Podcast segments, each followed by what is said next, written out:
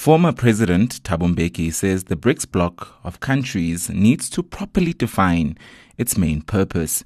He was he was speaking to Russia today in an exclusive interview on Monday. Mbeki says BRICS needs to better define its existence in the world. What potential does the BRICS have as a new mechanism for global governance? What's your view of that?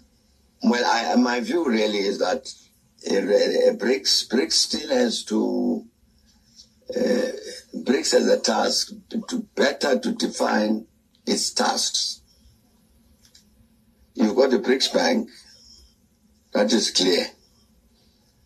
We come together as BRICS countries and put in our money and so on, and there will be this bank which must address challenges of basically countries of the South. A large part of it is infrastructure development. That's clear. Uh, but what else has BRICS come together to do? I think that's a matter that BRICS still needs to define.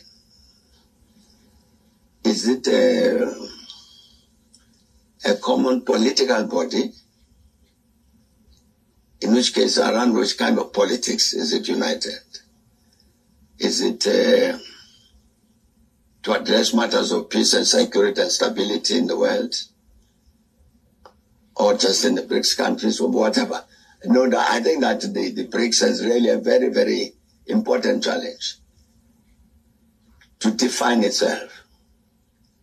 We exist for the following purposes. In August, South Africa held the fifth BRICS summit, and recently, Egypt, Saudi Arabia, Iran, Ethiopia, the UAE, and Argentina joined the bloc. BRICS now represents 42% of the world's population and 36% of the global GDP. Mbeki questioned how BRICS picked the new countries to join the bloc. We're now in the last summit, the BRICS summit in, in, in Johannesburg, when it, it admitted new members.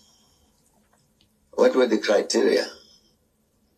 Why this country, this one, and not that one, mm-hmm. and so on? There was a there was a reasoning behind it. I have no doubt. There's rationale behind it. But I'm saying, as a citizen, I don't know. It's in that sense that I'm saying that I think BRICS needs uh, to define itself clearly.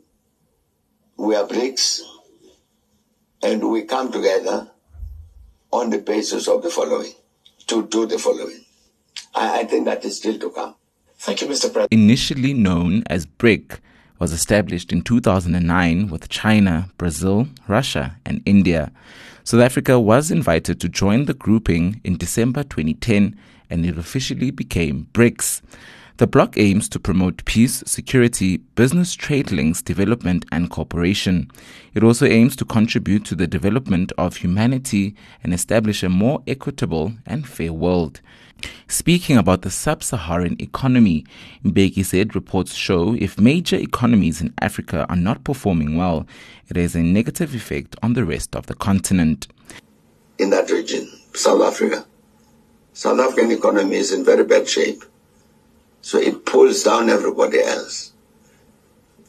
The Nigerian economy and so on that you need these major players. It's them, it's them that are pulling down this uh, uh, rate of growth of GDP in terms of sub-Saharan Africa. So we need to focus on uh, on this country. Certainly, as a South African, I agree with that. Um, so we as South Africans need to focus on sorting out the problems of the South African economy. Because the more the South African economy declines, the more it brings down other countries on the continent.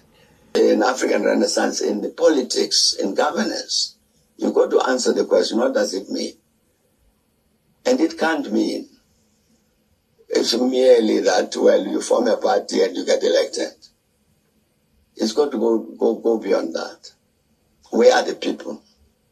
Even when you become a government, to what extent is this government driven by the consciousness that it's elected to serve the people? Not, not for the big people to sell for self-enrichment. I'm saying I'm that's part of your African Renaissance to define your political order. But it's the absence of uh, the failure of our democracies that encourages uh, the return of the coup d'etat.